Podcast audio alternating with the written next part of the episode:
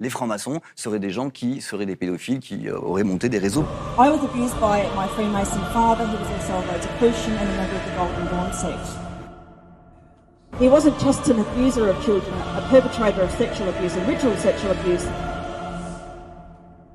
He was a murderer, and I was a witness to that. If you think Freemasonry is a charitable organisation, sorry, you need to learn the truth. On passe d'une dénonciation de la pédocriminalité qui est légitime, qui est normale, à finalement des théories qui s'appuient sur, euh, pas grand-chose.